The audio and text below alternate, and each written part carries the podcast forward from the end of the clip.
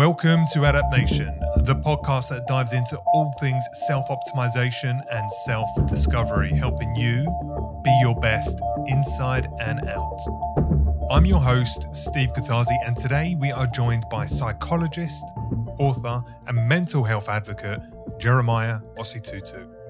Jeremiah kindly accepted the offer to help us tackle a couple of really important but difficult topics living with mental health disorders, and how to emotionally and mentally navigate the COVID 19 pandemic crisis.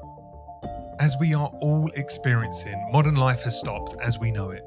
We are having to adapt to a very different way of living. And the effects of these changes will be significant and long lasting. We need strategies for handling today, tomorrow, and the next year or so. So, back to our guest. Jeremiah has had a super interesting life, which you will get to hear about shortly. But he has also suffered in ways that most of us cannot even conceive. His successful and eventful life spiraled out of control emotionally and mentally in 2015, which eventually led to a diagnosis of schizophrenia. You will get to hear all about the darkness of his condition the cascading and worrying effects it can have on your life, and the damage antidepressant and antipsychotic drugs can have on your mental and physical well being. Jeremiah bravely opens up to his dark and suicidal experiences, and how with therapy he now has a strong purpose to continue life and powerfully contribute to all of our mental well being. Given his unique experience of both sufferer, educator, and counsellor, we're in kind and capable hands as we explore his journey and how to think and act during this life changing coronavirus pandemic and the social and economic impacts it is and will have on our lives. This was such an enjoyable and deeply reflective episode for me, and hopefully it will be the same for you too. And whilst I don't have a diagnosed mental health condition, I can relate to much of what Jeremiah explains as the human condition is one of suffering, one of darkness and light. There is a lot of hope and practicality offered in this interview. Jeremiah's observations are astute. His perspective is real and it works. He's proof of it, as he is highly functioning in spite of his severe condition. I tell you what, it gives me hope that with taking his guidance and advice, we not only will cope with this crisis, but we'll have the opportunity to reinvent ourselves, strip away the unnecessary, and truly define the minimal things we need to be happy and joyful. If this discussion resonates with you as much as it did me, please help others find the show by leaving a five star rating or review in your podcast app and tagging us in your social media feed, whether it be on Instagram, Facebook, or Twitter. You can check out the full show notes of this episode by clicking the link within the description of this episode. It's time to enjoy this one, guys. We've got Jeremiah Osei-Tutu on emotionally handling the COVID 19 pandemic and living with schizophrenia. Adaptation. So, guys, we are recording this episode on the 1st of April 2020. By the time you hear it, it might be a few weeks later. But not that I need to remind you or the world, but we are in what should I say is a, a very deep and profound crisis the coronavirus global pandemic. And modern life has stopped as we know it. We're adapting to a very different way of living. And for many, I'd say that's hard. That's really, really hard. And for sure, some people might be seeing some light in this darkness, whether it be nature breathing a sigh of relief, uh, seeing the deeper care and generosity shining through between our healthcare service providers and just generally people being a bit more compassionate and empathetic to others. We may be seeing or, or reflecting deeply on our priorities and lifestyles and thinking, have we been pushing too hard and too fast? And that this event may spark off perhaps an auto correction that a better human existence will arise once the dust has settled. All that being said, though, we are in a very difficult time. This is hard for us emotionally. So today, I thought it would be valuable to explore that darkness of this current global crisis through the lens of the emotionally vulnerable and how we should think about supporting those people and how we can help ourselves amidst this amidst the chaos. So to help us do that, we have the public speaker, author, mental health advocate, psychologist, and deeply reflective Jeremiah Osei-Tutu. Welcome to the show, Jeremiah. I'm Hello, so excited to be speaking with you today. Thank you, and you too. I've um, we've known each other for a while, but it's Mm. been a bit of a hiatus to say the least. We haven't spoken to each other for an awfully long time. 15 years. 15 years well and and during that time you quite clearly have transformed and gone through quite the journey before we get into that journey jeremiah um, it would be great to give the audience a quick sense of who you are today so we can level set and then maybe we can start peering into your past a little Okay. Um, so I think the easiest way to characterize what I'm doing today is um, advocating for mental health. So I'm currently writing my second book, um, which is titled "Let My Eyes Understand," which um, provides a in-depth perspective as to some very complex um, mental health um, illnesses such as schizophrenia, which I've been recently diagnosed with. But um, I also uh, have pursued a career in psychology, which is slightly different from my background, which is fashion. Um, and I do public speaking. So okay great well a very interesting and diverse collection Mm, of indeed. vocations and interests um, I, I knew you as uh, you know the fashion man way back when when we were working together. Um, I'm guessing you haven't completely um, fallen off of the the fashion bandwagon. Is that still an important part of your life? no, so um, it's still very much part of who I am as an individual. I don't think one can ever separate themselves from um, the most integral part of their identity. But um, I will be pursuing a master's starting in September in psychology applied in fashion. So Oh. um, that will be my return and hopefully the publication which i am due to publish my area will be focused not just on publishing but writing about um, the psychology of fashion in current contemporary society Wow! And there are there are uh, degrees and ways in which to study that specific, quite niche area. yes masters so i'll be starting at the london college of fashion in september Wow, that's really interesting. Really interesting because they are absolutely intertwined, aren't they? Yes the first in the world so i'm very happy that um, i was uh, offered a position to partake in the uh, master's degree Fantastic. Good stuff. Well, um, let's maybe try and open up. And I, I don't know how long this is going to take. And Mm. quite frankly, it will take as long as it needs to. But I'd love to understand um, your emotional, mental, and spiritual journey a little because it has been quite quite the journey Mhm. over the last 15 years or whatever kind of period you wanted to reflect on. You've spoken about being recently diagnosed with a mental health uh, condition, schizophrenia. I'm not Mm. very familiar uh, with that condition and what that would feel like, but um, maybe you can give us a sense of uh, the the realization or the um, experience of struggling with some mental health issues, so we can we can walk through your journey through your through your steps, and then I'm I'm sure there'll be some questions along the way. But where do you want to start with that, Jeremiah? Um, I think it, what would help perhaps your listeners understand is perhaps where I was before this happened. So, for instance, much like everybody else, I had pride. You know, I thought I was the last chip in the bag, and I was naive to the idea that anything such as uh, a mental health disorder could actually impact my life. So I didn't really know too much about mental conditions um, only until 2015. But prior to that, I'd always believed that I had a very um, open mind and I was knowledgeable in anything that would provoke my curiosity. But unfortunately, I knew very little about uh, mental health issues such as schizophrenia. So when did when this did actually occur in 2015, it completely uh, changed my entire life and also my perspective of myself.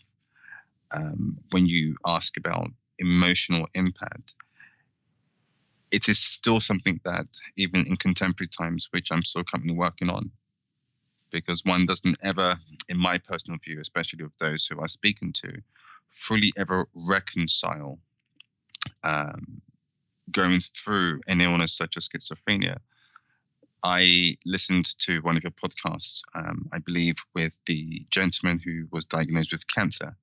Mm-hmm. Logan Sneed. That's exactly. And I was very touched by hearing his story. Um, I thought it was a great podcast. The difference between um, he and well, his experience and mine is that his one started and ended. Mine starts and ends every single day and it does the same with everybody who has um, an illness such as schizophrenia or bipolar. They relive that experience every single day um, in different ways as well because it's such a complex uh, disorder. So it does not only impact you from a psychological perspective, but emotional and social. Um, Are you able to give us a, a bit of a um, textbook description or characterize what schizophrenia is for our listeners? And for me, so, quite frankly, because I'm, I'm a little naive. That's okay. So schizophrenia has three different um, conditions. You have the positive, negative, and cognitive. So the positive aspect, um, somebody who has positive symptoms would experience um, hallucinations, auditory um, hallucinations as well, um, delusions, paranoia, um, and olfactory, and that happens where someone can taste or smell something that doesn't exist.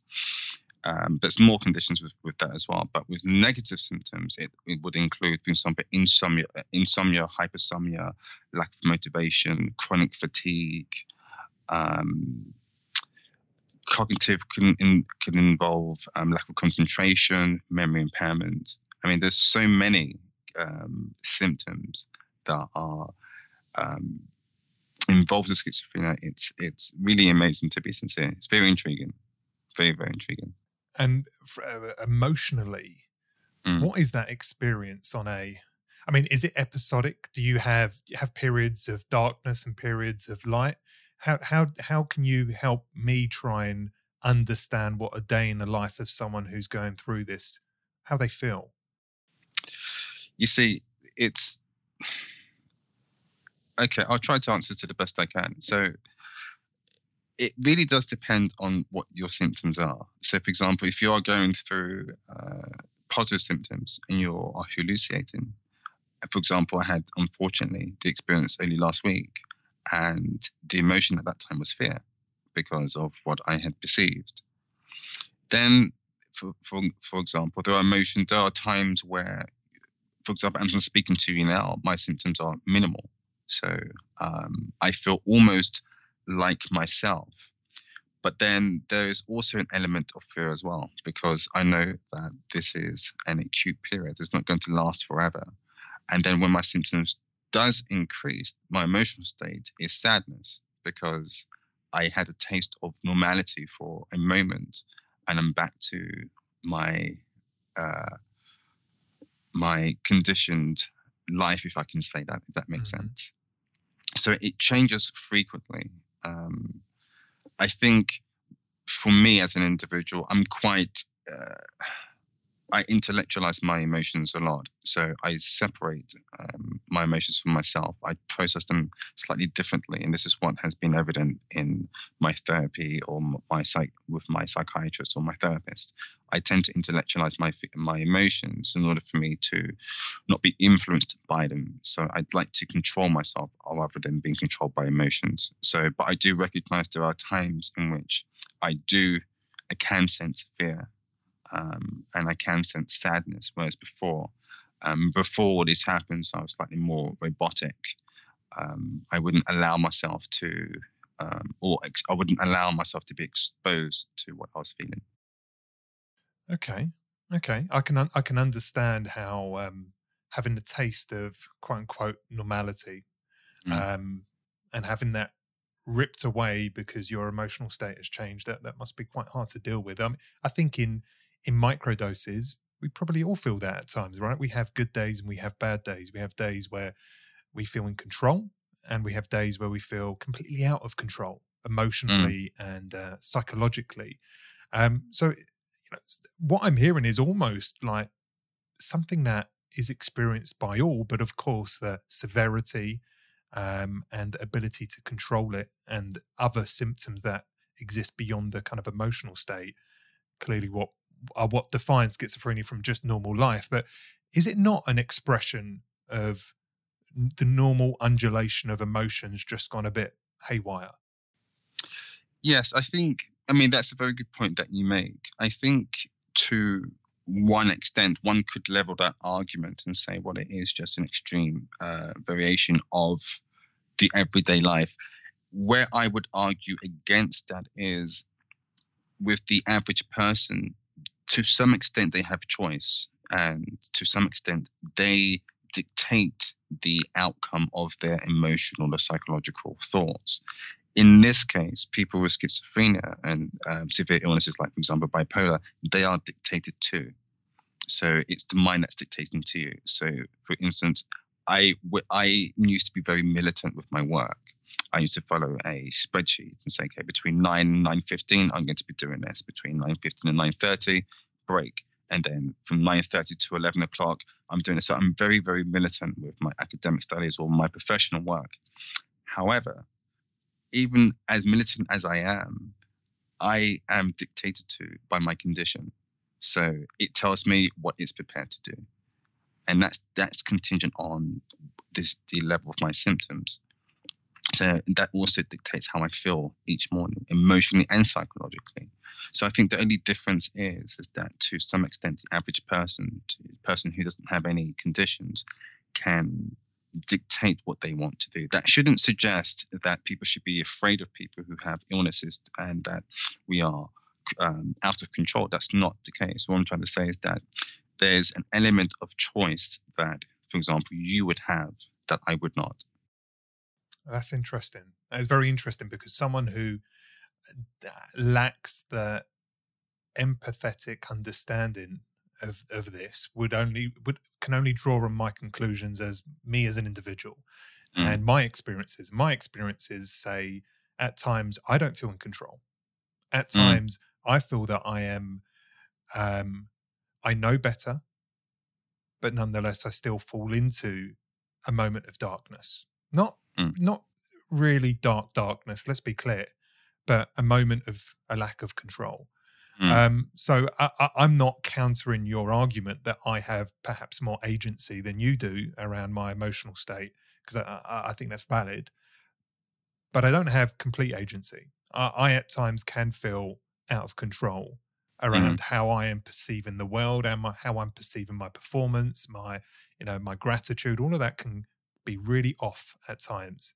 and it mm. requires mm. you know systems, process, awareness, uh, and interrupts really to kind of combat that. I mean, let's let's talk about that. How do you how do you manage this? Is it is it is it is it via medication? Is it via um, therapy? Is it via some kind of rituals and process and interrupts? Talk to me how this condition's put in a box as best it can be. So I elected to stop taking medication after five months, and that was um, by virtue of the side effects of the medication. What I noticed what were, quickly, what were the meds? Sorry. Oh, so I was on antipsychotics.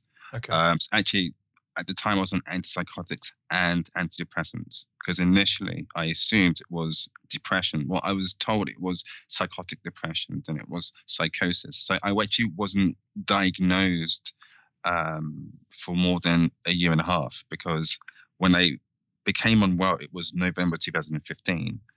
But I didn't go to see anybody until September of 2016. So when I had my first initial assessment in September 2016, it was diagnosed as psychotic depression. It was only diagnosed as schizophrenia, I believe, around uh, May or June of 2017. Okay. So between September of 2016 and uh, February or the end of January, I was taking both anti um, antidepressants and um, antipsychotics with and with the goal of those medications doing what in particular is it is it working at a neurotransmitter level you know working on serotonin uptake and that kind of thing? Do you know at a medical level what or at a biological level what these things are doing and why they're yeah. effective? So with um antipsychotics what its objective is is to reduce the serotonin in the brain. Um, what they suggest is that people who have schizophrenia have too much serotonin in the brain or an imbalance of chemical um, chemicals and chemicals in the brain, in the mind. So in essence, what that did for me at the time it was that it did after several months reduce some of my positive symptoms. So in this case, the hallucinations and the um, I tend to call them the distorted thoughts rather than paranoia. But then it made my other conditions um, or new conditions even worse. So, for example, I put on a significant amount of weight.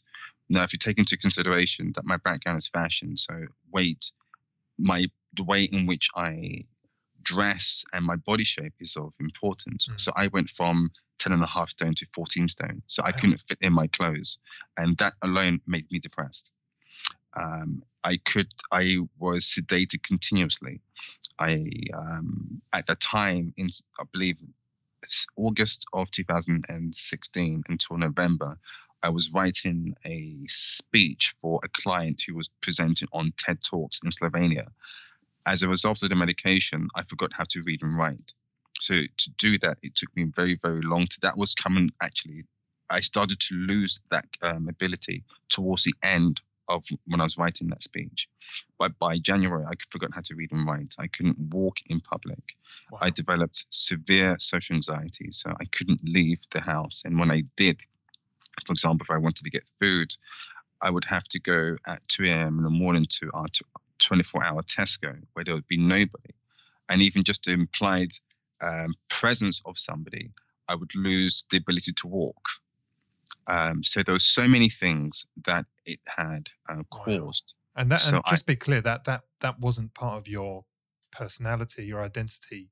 Absolutely prior, not. Right? Because no. I, I, I, definitely don't know you. So I, I know you as a quite a, a an outgoing, uh, bubbly, charismatic individual. I know it's 15 years ago, but that that was mm. the Jerry or the Jeremiah that I knew.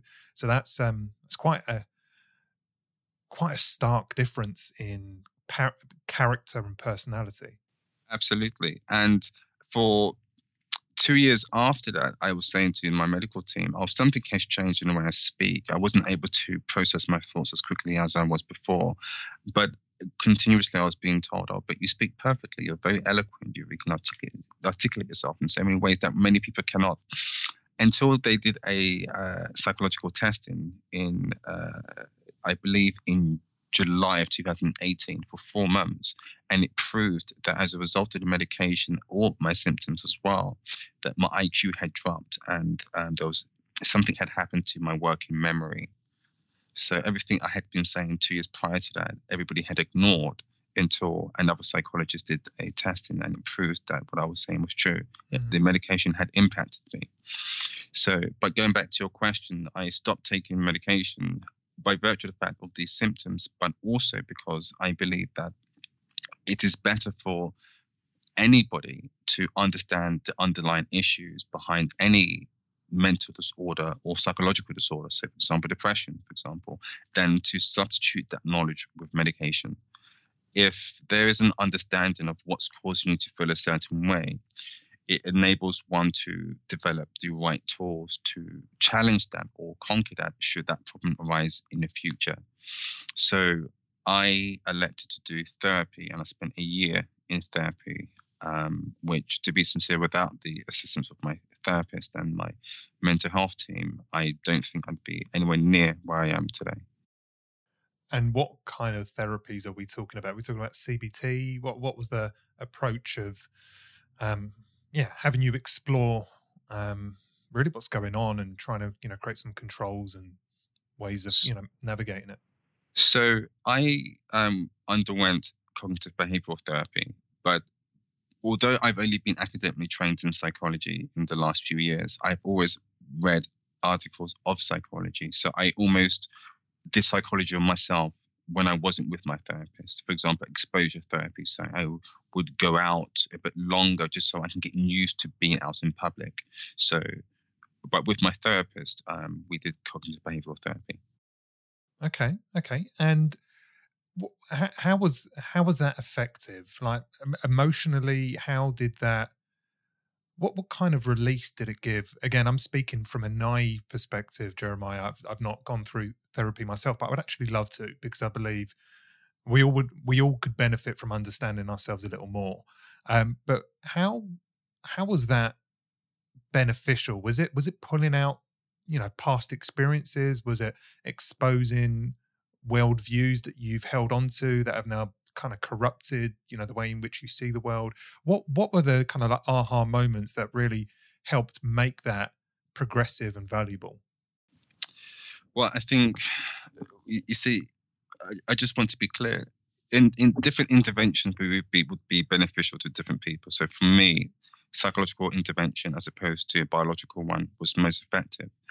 But with my therapist, um, for me, I'm speaking just for myself in this uh, particular scenario, I did become depressed.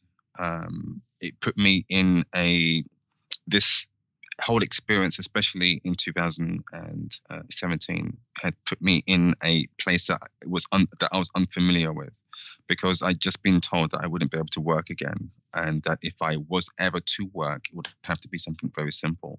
For instance, working in a call center. not suggesting that it's an easy job, but coming from somebody who had set up businesses, uh, was publishing, to then be told that they would not be able to work again, I went into a very, very dark place. Mm-hmm. So, what David, um, my therapist at the time, did for me was to put me in the right direction because I became directionless. That's why I was depressed. I didn't know what I could do. Okay, I've just been told I can't work. I've just been told I have a severe illness that's going to be with me for the rest of my life. Okay, so where do I go and what do I do? And what David reminded me continuously in my uh, therapy sessions, um, which I actually write in my book, he said to me, you know, you used to be an advocate when you were growing up for people who experience discrimination.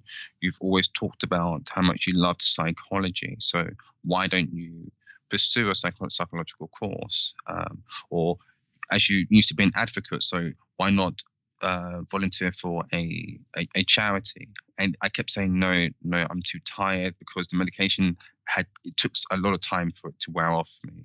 Uh, I kept saying I can't. I'm too tired. I'm too tired. I don't think I'm that motivated. Although at that point I had already um, signed up to a university to do psychology, but I hadn't confirmed the offer.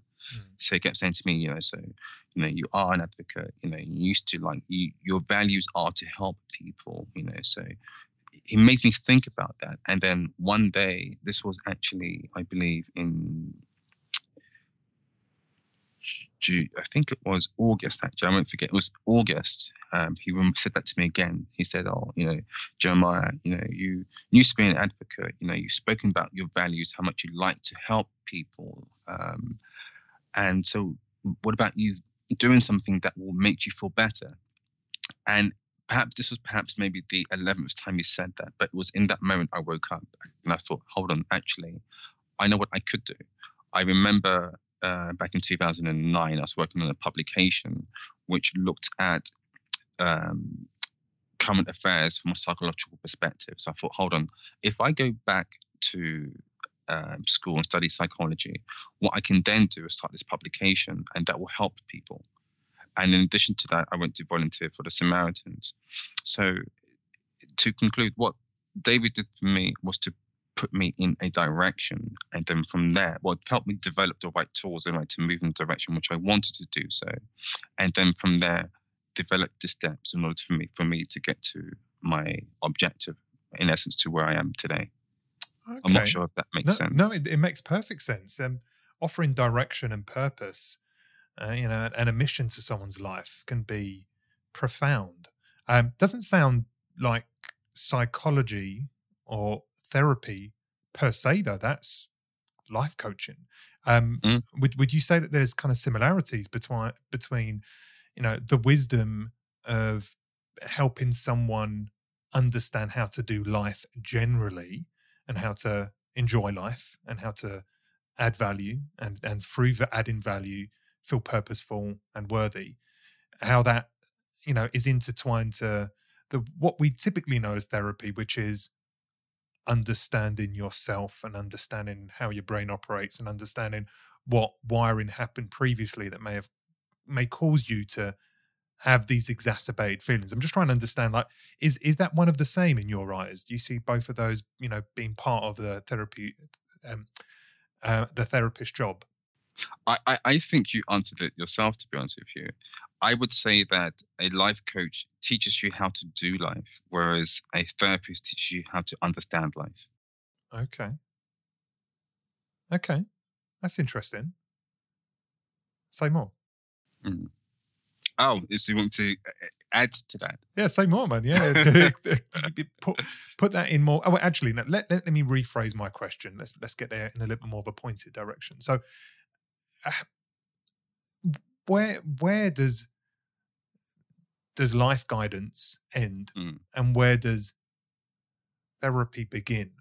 Because I can I can see the value and utility, whether I'm speaking to my kids or someone that I know or a work colleague, in offering direction and seeing people's eyes light up when they feel that there is there is an answer to their question, which is what do I do? How do I do it?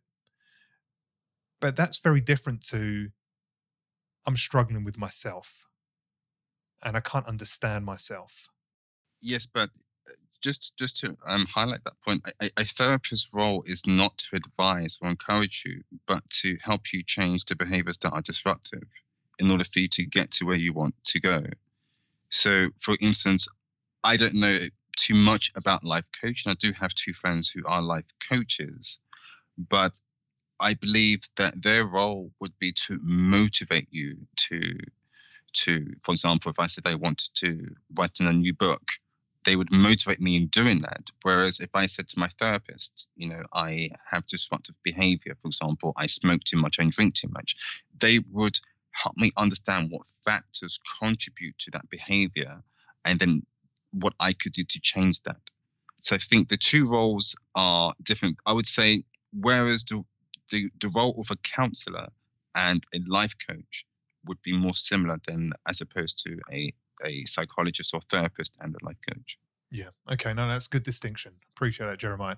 Um, there's one one other question now. I just kind of want to give a little bit more kind of color to before we move into uh, the, the the the broader topic of today, which is you know the pandemic crisis we're dealing with and dealing with that emotionally, which is. Mm.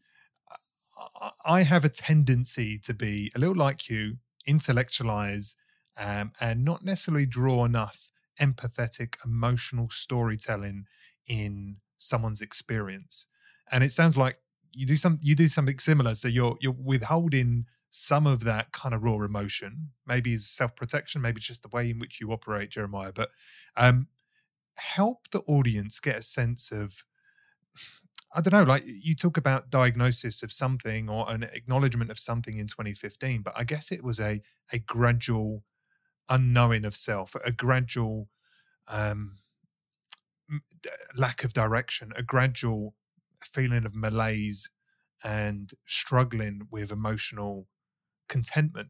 Help us understand that kind of evolution of your feeling from being someone who I guess at some point didn't really experience darkness to then someone who it, at a kind of faster and faster clip was growing uncertain with life. Like, help us just understand that journey a little bit more, if that's possible.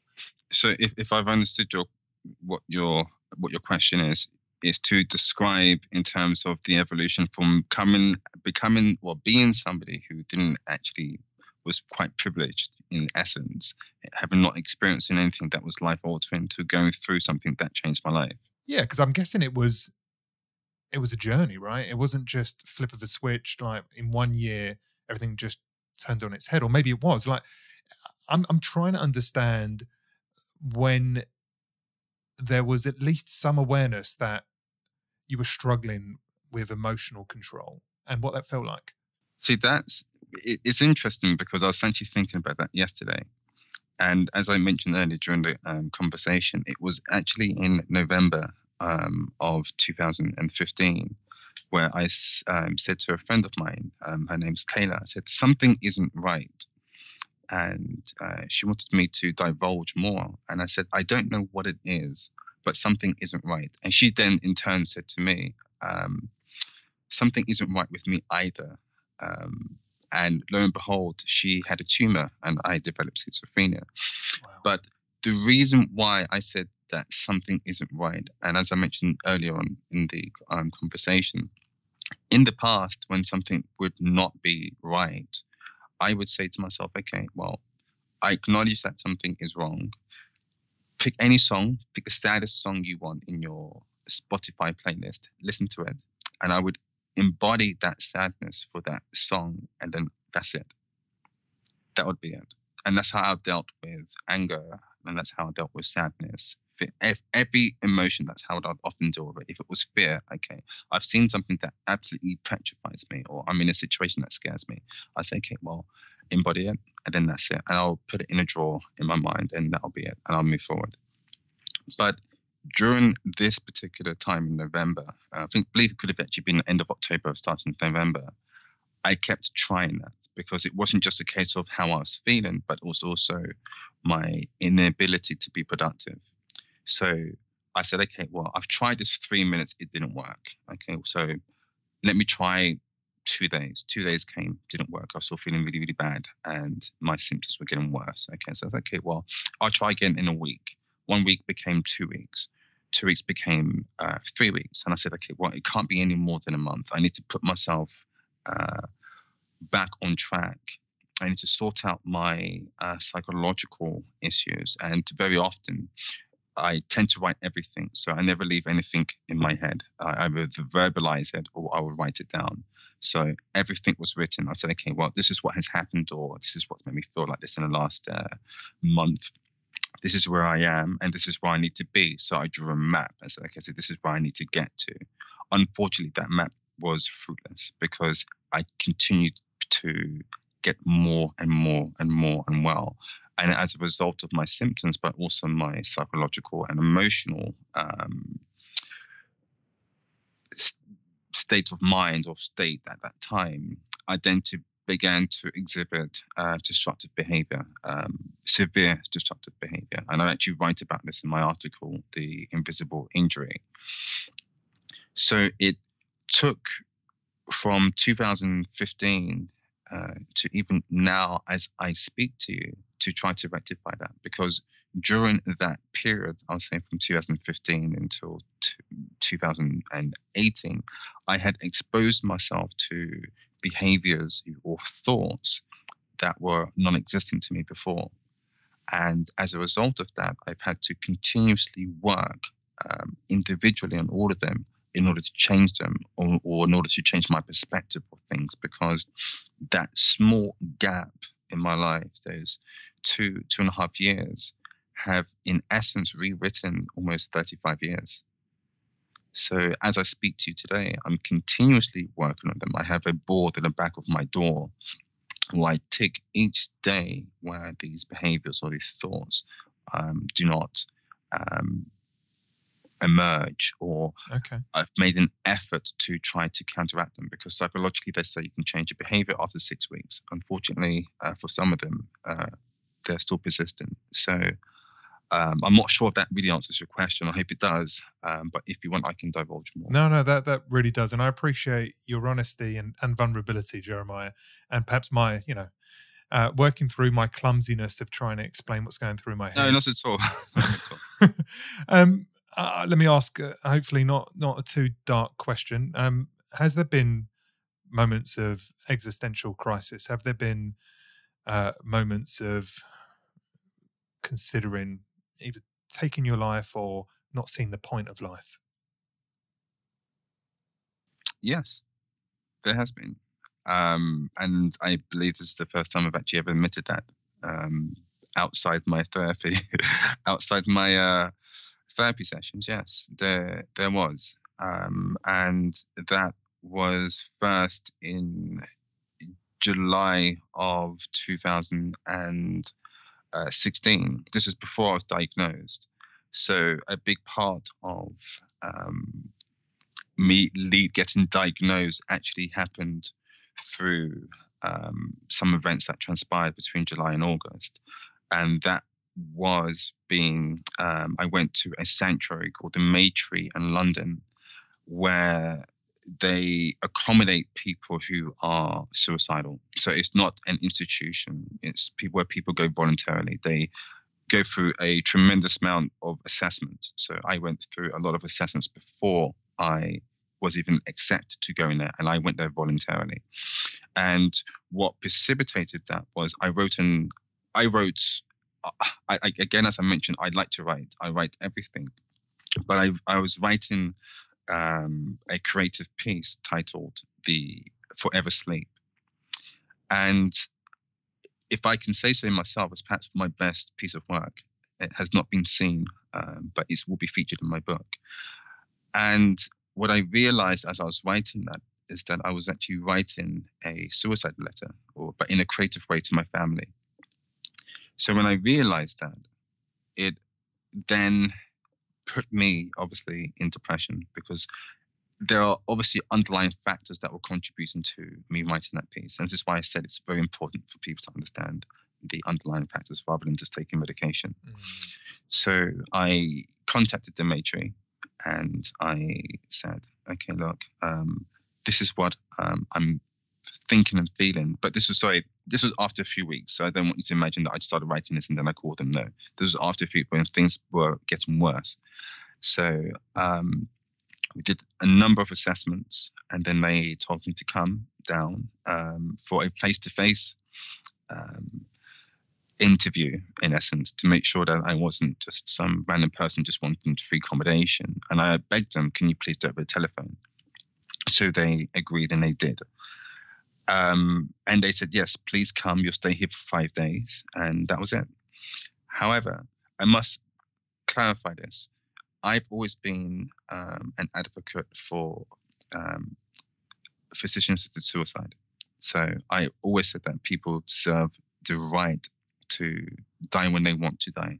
So I've had this argument for many, many years in the past.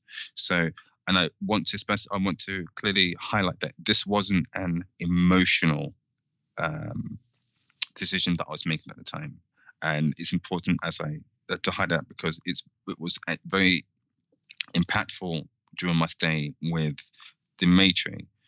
Because when I was at the Maytree, there were two people there. There was just myself and a lady from Bristol. She was a mother and uh, and a wife. She was very emotional. She wanted to pursue suicide, and she had only six sessions with either volunteers, psychiatrists, or therapists. Only six. I had 19. And the reason why I had 19 is because they would, my argument for me wanting to end my life was logical, not emotional. So mm. after the first person who I had a, a, a, session with, she I got I've actually got all the notes because I want to include it in my book. Um, so I, I submitted a subject access request. So I have all of the notes. But after each session, they would say this person Jeremiah is very intellectual. Um, he intellectualizes his emotion. He's using logic to justify why he wants to kill himself. So then the next session I would have, I would have a, another conversation, and that person would not be able to convince me otherwise. In fact, my argument was always stronger. So they kept calling people who were not even on the rota to doing shifts. Um, one one point, I think was probably about my 16th session, they contacted this gentleman. I will never forget what he said. He said, "Look, um, they've called me here to speak with you. Um, so I've only got an hour left. And so let's talk. We spoke for an hour and 45 minutes. And at the end of it, he said, I've never spoken to someone, I've never tried so hard and not got anywhere. Um, and another and, I, and another another sorry, and another therapist said to me she got frustrated she says i'm trying to get you not to understand but you understand too much Jesus. So the point I was trying to make was that yes, there have been uh, moments, and I'm sure there will be moments where I will feel that way, but it's not because I am of my emotional state. For me, I consider as okay, do you know what? I've achieved beyond what I thought I would have achieved in this life. I started a fashion label, I started magazines, I've written books, I did my TED talk, which I did last year. So for me, I'm satisfied. So I continuously have to weigh up. Okay, look, this is what it's going to really be like for the rest of my life. These symptoms are really severe. Um, I don't really know if it is. No, I wouldn't say worth it, but rather, I don't know if I would be too sad if I wasn't here. And bear in mind, I volunteer for the Samaritans. Um, so it's it's it may sound like a hypocrite, but I speak to people all the time who call and say, "Oh, you know what? I'm really really sad. I want to end my life," but they are being impacted by their emotions. I am not, and at the time I was not.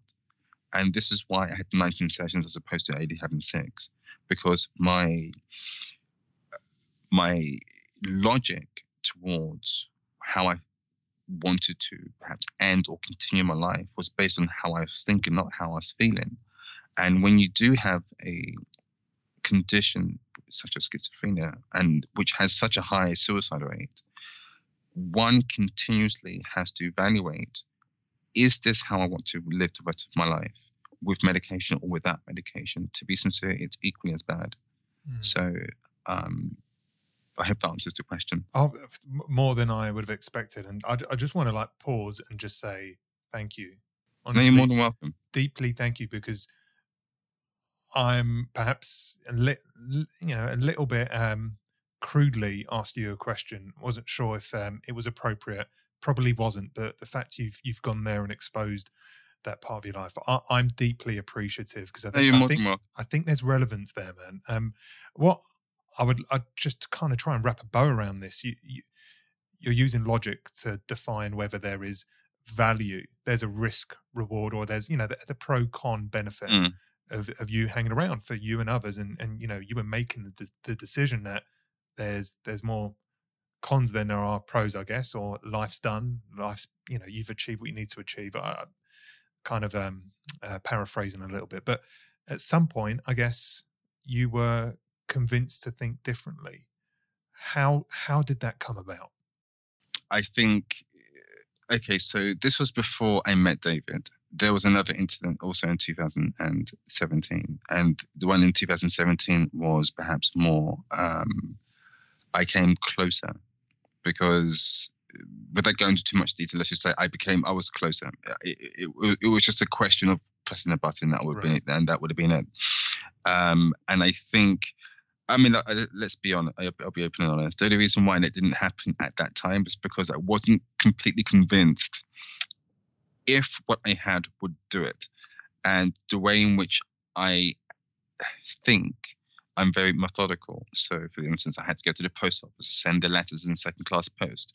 I had to do this, I had to do it. So, I followed a list and I thought to myself, okay, well, if I book this hotel and then I go to the post office and this one uh, tool doesn't work, I've I've murdered everybody else around me because they're going to know exactly what I did. Mm-hmm. And it'll make it worse because I'll be alive and then fortunately for me, David, it was a conversation before, and so after that, I had a conversation with David, and where he said, you know what, um, you are an advocate, you know, you have all these values to help people, and then I started thinking, okay, well, actually, this is the direction in which I want to move in.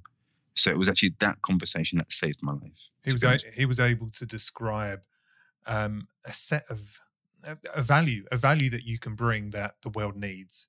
That yes, was bigger than you because just before, because I need to be clear, during those two weeks in 2017, he had gone on holiday, and I had he had given me a book to read, um, because it was quite known within the NHS that I was um, I wouldn't say actively suicidal, but the the thoughts were there. So before he before he left to go on holiday, I gave his book back to him and I said, please take it. Um, and he says, why? I said, because if I'm back, if I'm here in two weeks, I'll take it back from you.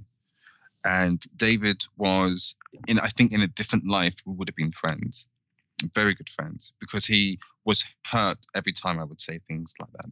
Um, so I felt guilty. But it was that conversation, and in order to answer your question, it was that conversation that made me think, okay, do you know what? I'm going to try again. Um, and I kept saying to myself, but this is really just the last time. I'm going to try again. I um, just need to see what happens if I pursue this. And fortunately, I have made um, a lot of progress with um, my objectives. For instance, I had written a 10 year plan, which was obviously to become a psychologist, to do a TED talk, my, my book. Okay, I've managed to achieve that in less than three years. So I would have to then write a new um, 10 year plan or 10 year objectives to see what happens there. But in, in order to answer your question, it was really that conversation. In order to give me purpose, I needed to understand which direction that I wanted to move in because at that moment I was directionless. In 2016, I, I was dealing with all these symptoms and I didn't understand what it was. I was hallucinating, I was hearing things, I was, uh, I'd actually say scared that I was being followed. I couldn't sleep. Then I would I was oversleeping. I was always too tired. I'd put on weight. So it was a number of things that were um, impacting my life in 2016 that led me to um, the the Maytree. But then again in 2017, it was a case of you know what, I am genuinely tired. This diagnosis, this illness, tires me on a continuous basis. Um, even at that point, my cognitive ability was still compromised. I wasn't still able to speak uh, eloquently. I was not able to do the things I want. I'm not suggesting that I can do I can do more now, but back then it was a lot worse. Um, so my uh, state of mind at the time was, mm, you know what? I have done everything I could possibly do in this life. I've done more than I thought I would do. So I'm okay. And I don't want people who are listening to to be upset by that. I'm I'm not saddened by that. I don't feel suicide. I don't like to even use that word, but I would say people who end their lives, it's not always a bad thing. Um, it's not always a sad case. It doesn't always mean that someone's in distress or you know that they they um, are so depressed with life that they want to kill themselves. I think some people just say, you know what, I'm I'm okay, I'm done. Do you know? Do you know what? I'm. I didn't think we were going to go down this this kind of path, but I, I'm actually really interested in in this discussion because uh, over the last few years, um, whether it be through people close to us or just generally observant of, um, we have a, a, complete avoidance of death. We have a mm. where everyone is so afraid of death, and we've built technology and systems and institutions to keep people alive at all costs. And it's mm. not necessarily for the individual; it's because we're also frightened of death, and I believe death is part of life. And you know, at one once upon a time, death was embraced, death was celebrated mm, as part of culture, and right now it's something we have to avoid.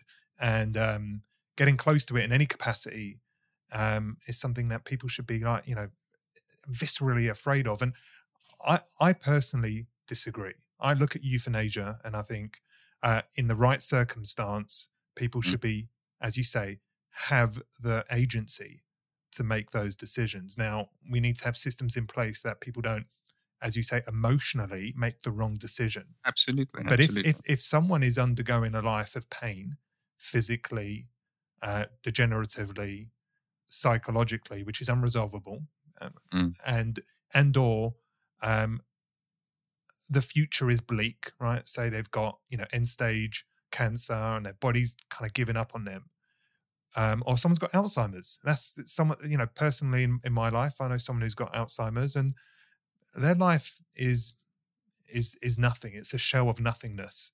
And they've been, you know, operating for the last 10 years in nothingness. Mm. Isolation, nothingness, don't doesn't know anything, doesn't understand the world at all. And yet we feel overwhelmed to keep the lights on for that individual. Whereas if they could even articulate themselves, they'd probably say, you know what, I'm done.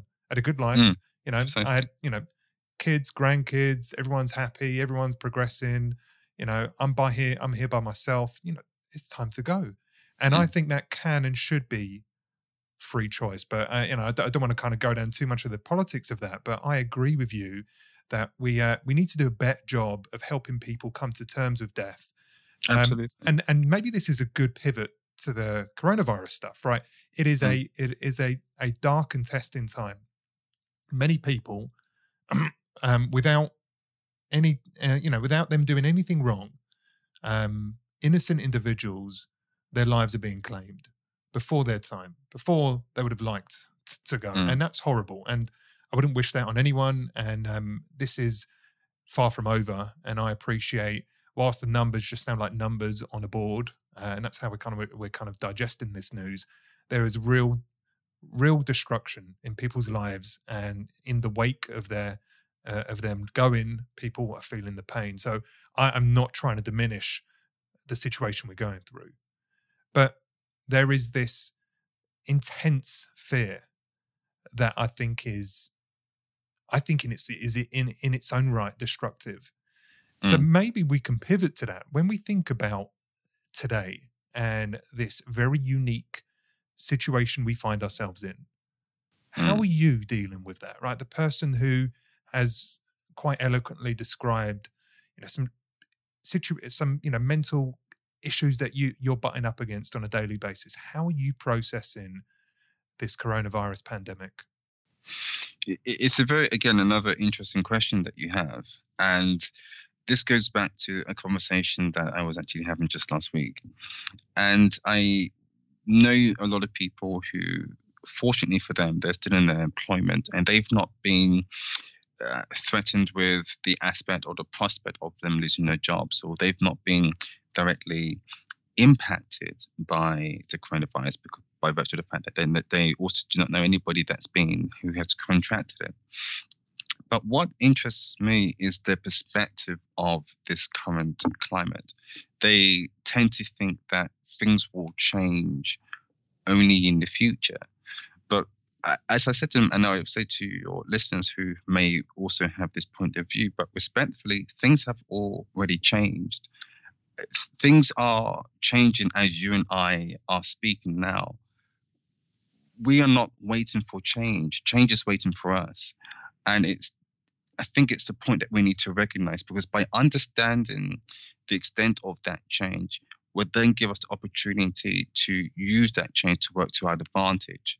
So very similar to with my illness, it changed my life completely, even my capacity to do things. I, am not emotionally reconciled with that. But I said, okay, well, this is my position. This is the change. What can I then do with that? So with what's going on now, all I'm doing is looking at, okay, what's going to, what is changing now? How is that going to impact me? And to what extent can I control that so it doesn't consume me? Okay. Okay. That's a, a logical reflection. And one I think probably born from the fact that you, um, putting words in your mouth, please correct if I'm wrong, mm. you don't fear death. Absolutely not. I'm used to. Yeah. And I, I think that's a powerful place to be I was actually having that conversation with my wife only a couple of days ago, Jeremiah, and uh, mm. she broke down into tears, uh, just kind of exposing her anxiety about this situation. And mm. for all intents and purposes, I think we're a robustly healthy family. We're extremely isolated by virtue of where we live, and we're mm. taking all the necessary precautions. So, from um, a reflect from a reflection on the damage economically, societally, and for you know innocent individuals who who pass. I can mm. understand how it can really weigh on people's psyches, but from a personal vulnerability perspective, I believe me and my family are um, not without risk, but um, we we hold a very good chance of not not not contracting or or no sorry not having to deal with a negative health consequence. That, that that's my personal belief, and um, I'm, I'm, sure I have confidence it's true. But nonetheless, um, Michelle was struggling with this idea of leaving me the burden of having to bring up our kids. Um, this idea that the kids need her, and she doesn't want to go before her time, mm. and yet feeling that that there is a possibility that could happen and having worry and anxiety about this situation coming into contact with delivery drivers who have left you know fragments of the virus on on on you know the cardboard like through to everything and i'm not saying that's an unjustified view like okay sterilize your your containers and boxes that come in the house for sure but there there, there is a deep seated concern for death. And we had this out and we had the discussion like if you can if imagine how liberating it could be if you accepted death as part of life and when it happens it happens and how freeing that could be. And it sounds like and it was a long-winded monologue it sounds like to some degree that's the life you lead. Yes but uh, uh, it's, it's an interesting point because i think again, I'm going to tie the current climate with your question to um, it, my past experience. We we have to be realistic. It is people are contracting this illness throughout the world. Okay, people are losing their jobs throughout the world. People are losing their loved ones throughout the world. Any one of us can contract it. I agree. When I, what made things more difficult for me in the past was when I was asking a question, why me? Why me? I said, why? All the time I'd say, why me? But the day I said, why not? That's when I looked at it differently. Why not me? People are people that mm-hmm. get cancer all the time. People are unfortunately struck down by lightning or cars and they die. Okay, why not me? I mean, I'm I'm just another question. person. I'm just another person on this world. Why not? So I, I think in order to answer a question, the easiest way to deal with it is to accept that it can happen. This is why it's also too important to also look at, okay, well, if this change does happen, how do, how can I manage it from my position from here? Okay, if my partner does get uh, coronavirus and they die, what can what do I have in place, or what can I put in place that doesn't cause too much disruption to my family or to me? This is why it's important for us to identify this now than later. This is why I was very intrigued with the conversation that I was having last week with some of my friends because they seem not to identify that things are changing as we speak. They think, okay, well, it's it's it's going to happen in the future. No, it's happening now. We need to start identifying the extent to which we can control that change now. Because if things are changing and if things do change for you, you don't want to be without a plan B. yeah, I agree, man. Um, we we worked with each other. You know, just call out the, the firm. We worked together at a firm called Adecco, which is a recruitment agent agency. I had a very short stint there. You wasn't there for too long either. But no. um, in the time that we were working with one another, um, I was only there for six months. And um, a recruitment agent, I was explicitly an recruitment agent. I was working in a shop, um, dealing with passers-by, trying to help them find jobs. And it's um, it's a difficult job and not for everyone. Uh, and it wasn't for me. Um, and I, I quit after six months. But um, the reason I make this point is in that month's notice, I had lost the care of the outcome in terms of mm. my job. So I then went about cold calling organizations, seeing if they had jobs with no real concern about the outcome. You can say no, you can say yes, you can say maybe, maybe we have an interview. I, I don't care. Like, I'm just going to ask you the question without fear of rejection. And you know what? I had the best month I was there in terms of outcomes, in terms of deliverables for um, for that um, shop, and it was it was really eye opening for me because it was. Um, there was a guy. There's a guy called uh, Gia uh, Young who talks about this as Jia Jiang, sorry, who talks about exactly the same thing, which is um, to when you when you release yourself from the fear of rejection or the fear of failure, life becomes a lot simpler. It doesn't mean that you don't go out and pursue things that you want. Mm. It's just you don't worry about the outcome. Precisely. And that's that exactly is what i am hearing from you. Is that right? Mm. Exactly, and that's exactly how I would have characterized your experience within that month. It was the fact that you, there was a lack of fear, and that that's powerful. That's powerful if you can disconnect yourself from from the fear of this current situation that doesn't mean be reckless that doesn't mean don't take precautions it doesn't mean uh, don't have some perhaps concern about the future for us mm. all and how we how we operate within it but strip but move separating yourself from the fear and being productive i feel is probably the, the best thing you can do but it, it sounds too intellectual and not emotional and that's perhaps my, my, my challenge. Are you are you struggling with the the effect that this could have globally whether it be down to you know the economic environment the opportunities the mental health issues? I mean i'm only i'm only uh, hypothesizing but i suspect this is going to have a bit of a hit on mental health globally as people are constrained, self isolated, uh, uh, not having their social aspects, their identities are being stripped to some degree as they can't be you know the social socialite they can't be you know they don't have the career necessarily at this moment in time the, the way they would like to see it. Um, there's a lot happening right now and you're also contained with individuals that you may love but 24 7 mm. those relationships may become strained how do you do you worry about any of that stuff so uh, I'm, I'm going to try to, because the question was quite packed. I'll, I'll, do my best to try to answer all the points. Sorry, man. Well, I, I, I, just monologue and then somehow just spit out. Uh, now you go. But not, not, not at all.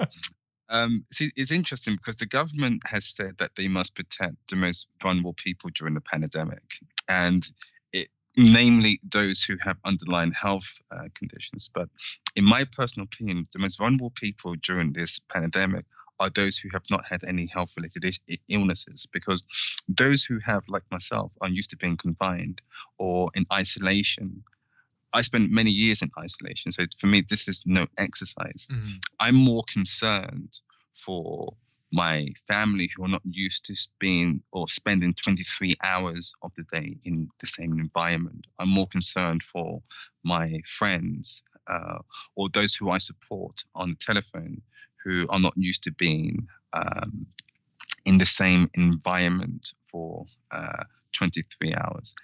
In terms of what is to come, yes, I'm not going to lie. I am perversely intrigued in terms of what will transpire because the way in which we interact has changed. Okay, the way in which we perceive ourselves has changed. I once put a post up on uh, Instagram, and it said something like, uh, three weeks ago we are saying be kind, and today we're now saying I won't use the profanity, but f you when people were panic buying.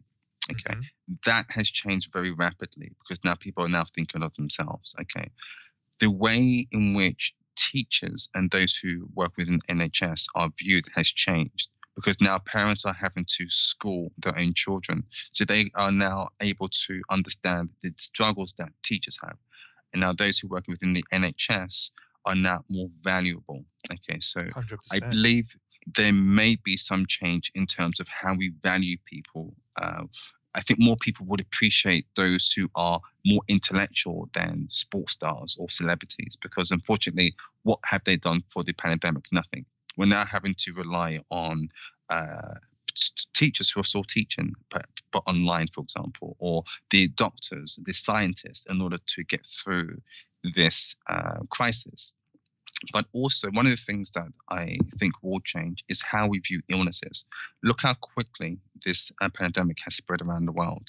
I think how we, I believe, I hope to believe uh, that we become more empathetic in terms of how we view people with illnesses, and that it's not a in group, out group, us or them, because any one of us can contract illnesses, and I think this pandemic has highlighted that as well. But one of the most important aspects that has interested me is the baby boom, and people obviously are um, procreating in this period because they're also with their partners. But the aspect which I find continuously intriguing is the fact that um, divorce inquiries has um, increased. So, for example, I was reading an article, I believe in the New York Times, that some of the top New um, New York lawyers have um, not received have received endless inquiries for divorce, and I think the issue with that, obviously, because as you mentioned, uh, families are spending a lot more time together, or couples, married um, people are spending a lot more time together because they're in lockdown. But what I have read, what I'm starting to identify, what seems to be the key issue, is expectations. And I've always said to people that nobody can be someone's everyone. And I believe what we are beginning to realize is that we put too much emphasis on one individual, whether that is our parent or our partner or our best friend, because we tend to want them to be our best friends, our therapist, our life coach, or our, our financial advisor, which is both unrealistic and unfair. So I think what will change is how not only how we see ourselves but also other people and perhaps hopefully realize that some of the expectations that we have of ourselves and also of other people are simply unfair and also unrealistic I think that's a really, really interesting point, man. Um, you said something in in that piece about um, expectation, your expectations, and how this is not water off a duck's back, but relative to other people, this is actually quite easy, right? And I would say to some degree, I'm in a similar boat. I work from home. I spend mm. the majority of my time working from home. Mm. Um, I have spent two years seeing my wife every day, uh, being in the same environment, and not having stories to tell as I come back from you know this country, that country, what I used to do before. It's um, we had to get used to the sameness, the sameness, and the um, monotony to some degree, and find joy in the monotony, in the simplicity of a life where we're both home for most of the time. Um, mm. So I've, I've had two years of practicing at this social isolation stuff, and as a result, um, yes, there are absolutely changes in our life that are um, negative, and we we would love to return to uh, a more free lifestyle, which I hope will be soon. But relative to others that I know, I know that we're probably more robust in handling this psychologically as a family than mm. others because we've we've had a lot of reps as a family staying within the house together for extended periods of time uh, without so many external stories to tell and external expectations. But it's those who who, who don't have that either luxury or that or that re- desire to have a mm. A largely stay at home lifestyle where you're now constrained against your will and you have expectations of social parties, restaurants, seeing mates, going to work, visiting clients, just generally having a, a varied and uh, diverse lifestyle. And now it's you know the, the the word is not diverse it's the opposite of diverse mm-hmm. and i mm-hmm. think for for those people as you say who who do not have uh, conditions per se but now they don't have the they don't have the the muscle they don't have the the strength necessarily to compute and work with this new environment in which they're living in and i, I agree I, I see that as a potential mental health issue across our nation and globally as people are struggling with the loss of identity and the loss of structure and the loss of diversity uh, and experience.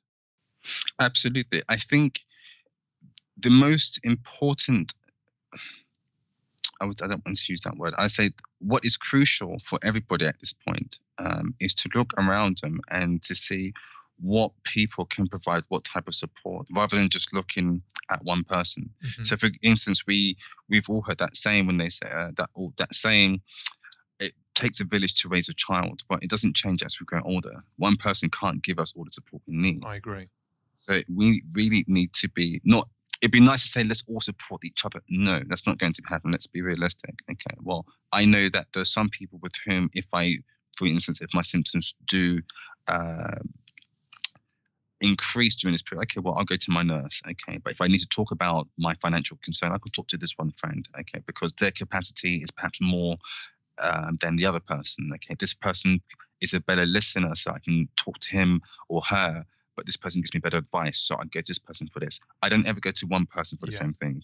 And I think it's important for us to recognize it, especially during this time, because we've we have yet to see the worst of it. It's coming now. So it's important for us, whether this is uh, published before or after um, the peak, as they're referring to, but to look around us and say, okay, which are the who are the people with whom I can go to to get the right support? Because now we need to support individually, and we're going to need to support for many months, if not years, after this pandemic is over. So what you're saying is, okay, we need we need physical social distancing, but what we need to ensure does not does not go. If anything, it needs to be heightened. Is our kind of social proximity. Um, Absolutely. And we should be doing that through whatever means we can. And and you know what? Without being deliberate, Jeremiah, mm. my social proximity has increased over the last few weeks. I've been reaching out to people that perhaps I don't often speak to, and we've been mm. talking for hours on the phone. Uh, maybe because in part we have a little bit more free time, but it feels like there's a need to get that that that dialogue going with you know a varied set of people for them and for me. So um, I think that's great advice. Absolutely, as I mentioned, one of the changes is how we interact. I started saying last week that I favor now having social uh, excursions with my friends using or Houseparty. I don't I don't no longer feel the need to go. I'm not suggesting I will never do it, but I'm more encouraged to say, okay, well, you get a bottle of wine at your flat, I get a bottle of wine at my hmm. flat. okay, let's all join into um, Houseparty and or Zoom and let's have a group um, conversation for an hour, two hours. I've not done that yet. Have you done that? Yeah, I did that last week, and in fact, I have a reunion this evening with a friend of mine who I've not spoken to for almost 20 years. So again, nice. this this uh, this um, pandemic has made people more social because there is a lot more time. But yes, I think there's a lot more changes that are to come. Um, and I think it's important to understand uh, those changes and how they're going to impact us today, but also moving forward. Whatever I, whatever ideas you have. So, as someone who um, has worked for the Samaritans, who gives counsel and support, and has worked through his own issues, what other guidance do you have right now uh, you know, top tips, ideas to um, prevent a I don't know negative mental spiral, right? Because it can happen, and and I I'm seeing it everywhere with people that I know.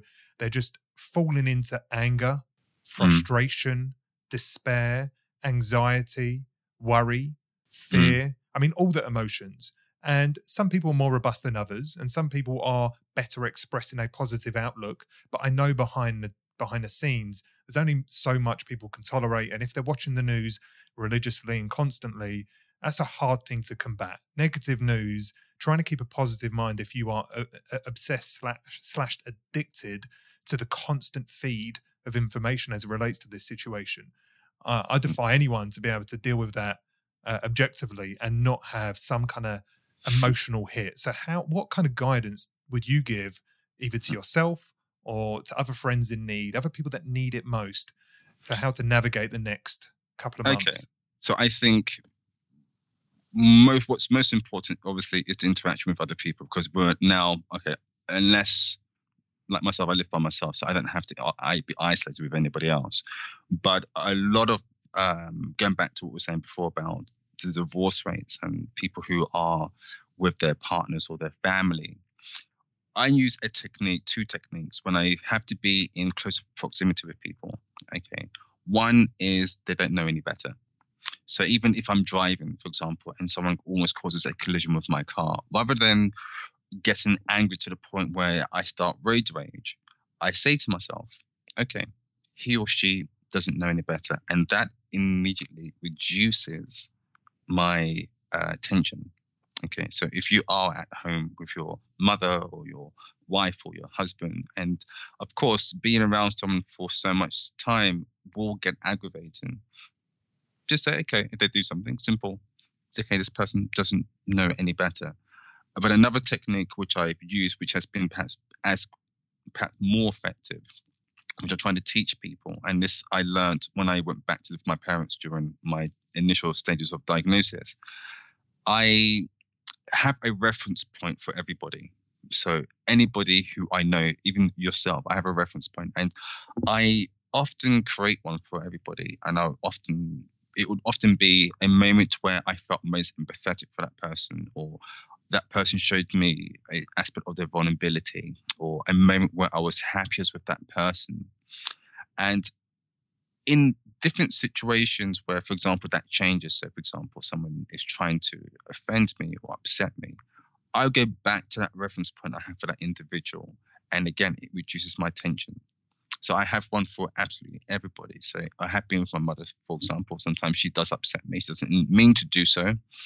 But rather than for me to react, I respond with, okay, so let me go back to that reference point mm-hmm. and I'll take I take my I take myself psychologically to that point in time, and then it then reduces um, any tension. But in terms of dealing with this from a universal perspective, it's important for people to write. I'd say what I find with most people, whether it's people who I'm trying to counsel or if I'm with Samaritans, um, my friends or family, is that they allow their minds to be congested with too much information and they keep it there it's important to write what's on your mind or at least pull it somewhere so you can see it. So even if, if writing is not your thing, okay, then draw it. Okay. It's better to eject it rather than to maintain it in your head. So for me, it's important for me to write in my reflections book every single weekend. Uh, so I use Sunday to do that.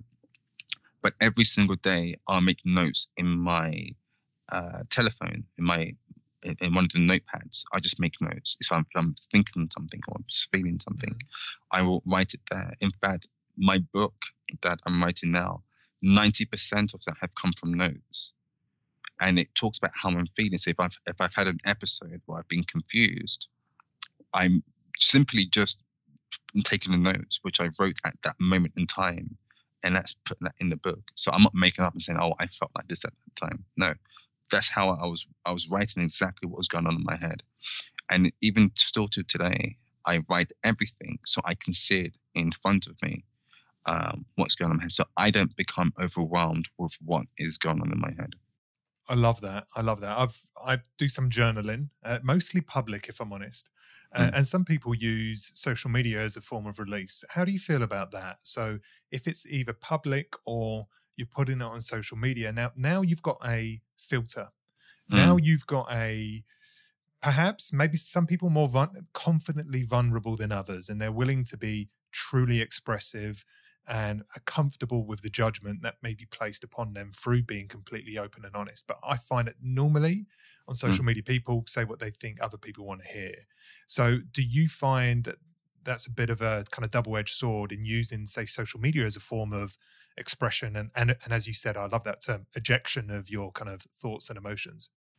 No, I I I'm often I am what's what I'm trying to say. I am interested in those that do because I always ask myself what was the motivation. So in most things that I do, I'll always ask myself what was the motivation. So for me, if somebody is going through a just distressing period and they take that to social media, the question I immediately asked myself was, what was the motivation? Does that person want external validation? Does that, does that person want sympathy from other people?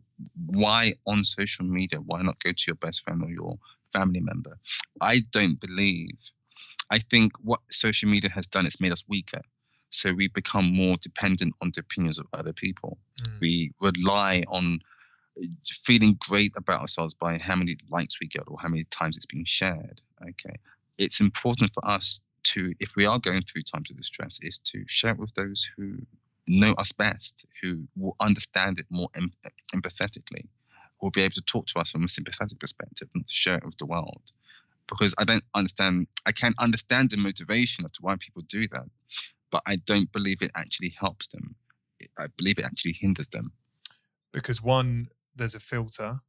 Mm. Two, mm. you're doing it uh, to some degree. You're thinking about um, uh, how this is being received uh, versus if you're writing privately, you don't care about how it's been received. This is the ugly, deepest, most clumsy writing, but it doesn't matter. The reality is mm. you're just exposing and or, or, ejecting out those feelings. Where, whereas when you put it on social media, I don't I don't care who you are. To some degree, you are conscious of how it's being received, and that mm. may take away part of the uh, therapeutic benefit, I guess. And then, as you say, there's what about if people respond negatively or don't respond at all? Does that now, do you now take an emotional hit because of that? precisely. I believe he who tells everyone tells no one because you're only ever going to tell an aspect of what you're really thinking and feeling because you've put it to the world. Mm. So what you're detailing may not be raw or actually genuine. I think most people would be encouraged, as you said, to publish something that will perhaps provoke a response or be based on something that people actually want to read and hear. Yeah. So again, like I said, I always look at the motivations as to why people do that. I like that. What about mindfulness, man? Do you do any form of emptying or, or, or clearing of the mind, not just through journaling? I know journaling is a productive um, form of mindfulness, but do you meditate? Do you kind of try and use the default mode network of just like walking around without a plan, without an objective, and just letting things just like chill? You got any systems or processes like that? No. So I have tried um, I've tried that. Unfortunately, it doesn't work for me. Okay. But what I do afford myself is to sit there sometimes um, for between 15 20 minutes just to understand what is going on in my mind. So I'm not focused on anything. I'm just allowing my thoughts just to go through. And for me, uh, I always have this mental image of swimming through my thoughts. So I allow them to um, go around because at the moment there's no objective there. There's no clear motivation. Okay, I'm sat here, laying here for any particular motive. If, if anything, I could even fall asleep.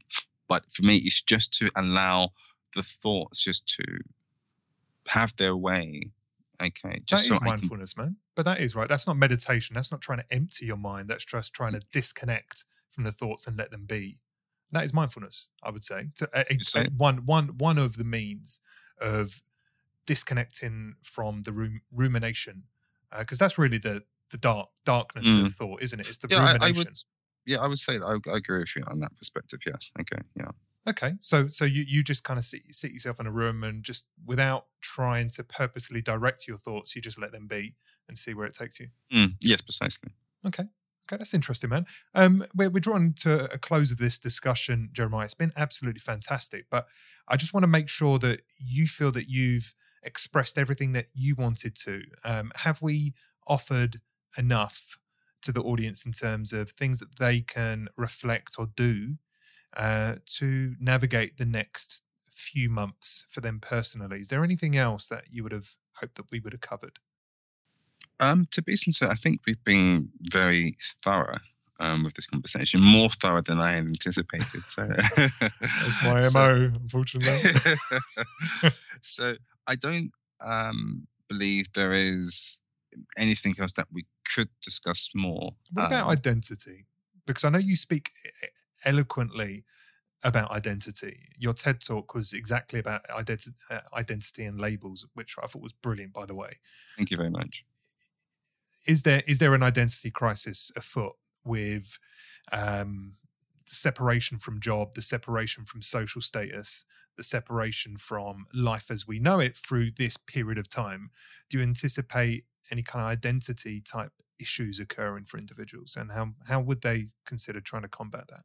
A multitude actually a multitude of identity issues are going to transpire for the next few months perhaps for the next 18 months because as a society, we've become attached to objects and services, mm-hmm. and at the moment, we don't have access to that. We are losing our jobs. So people who once valued themselves as high earners are now being made redundant. Okay, um, people are unable to utilize the services that they would do so frivolously. For, for instance, myself, I would see my barber my hairdresser once a week. I've not been able to see him for two weeks. So even I am cautious of being on a uh, video conference, for example.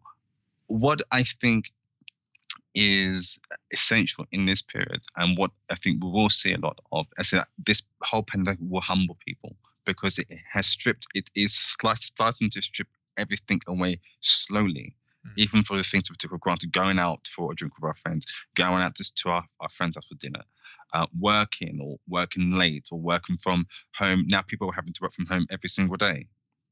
It is going to strip us bare, if it hasn't done so already, by those who have attached themselves to material objects and services.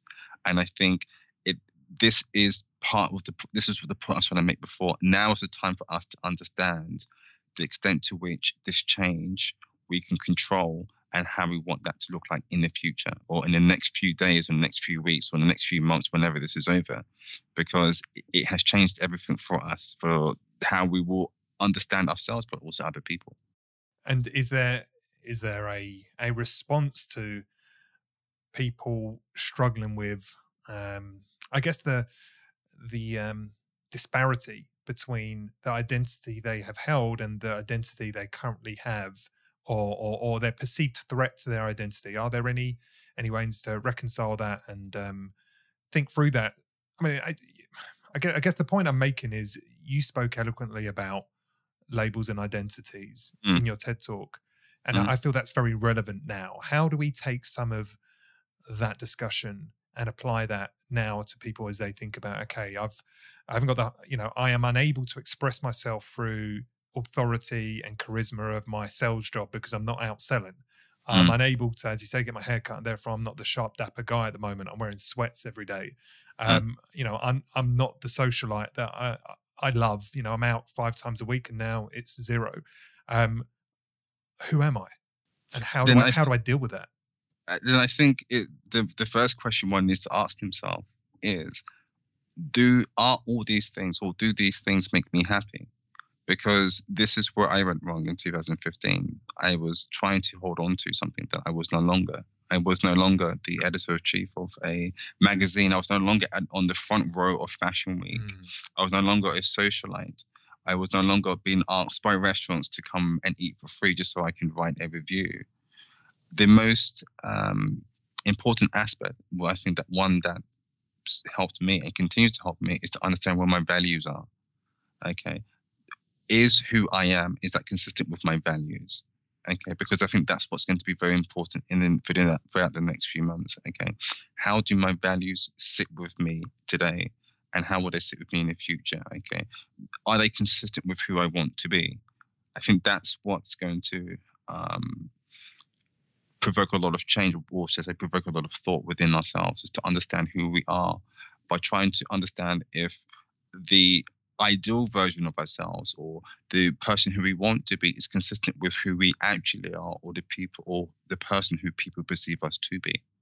mm. that's it's deep and complicated isn't it and um Very probably quite difficult to navigate Mm. um, without some experience in doing so. I mean, just as a, a final point, in case um, we we go on quite a few holidays as a family. We've had we've been blessed with the you know the, the opportunity and freedom to do so over the last Mm.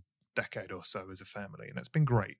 But I've I've always come back from my holidays saying, and I use this term fairly frequently, but the holiday didn't live up to the brochure.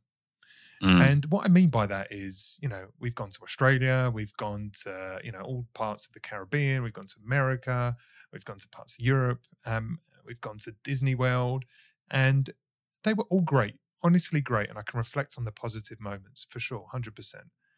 But there is a slight emptiness that happens during and immediately afterwards where the the idyllic view of what that holiday would be didn't manifest itself you know it was hard we were tired you know it was it was more intense than i expected we didn't have the you know we had arguments blah blah blah all that kind of stuff. And as i reflect on that now i'm thinking okay i'm not going to have a holiday this summer. Mm, mm, and how do i feel about that?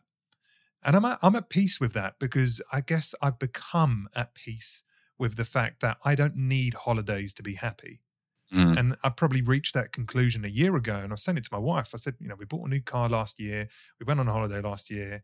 And I'm like, I know what's going I know, I know I'm going to feel pretty meh about it. It was like, cool, fine, great, Mm. move on.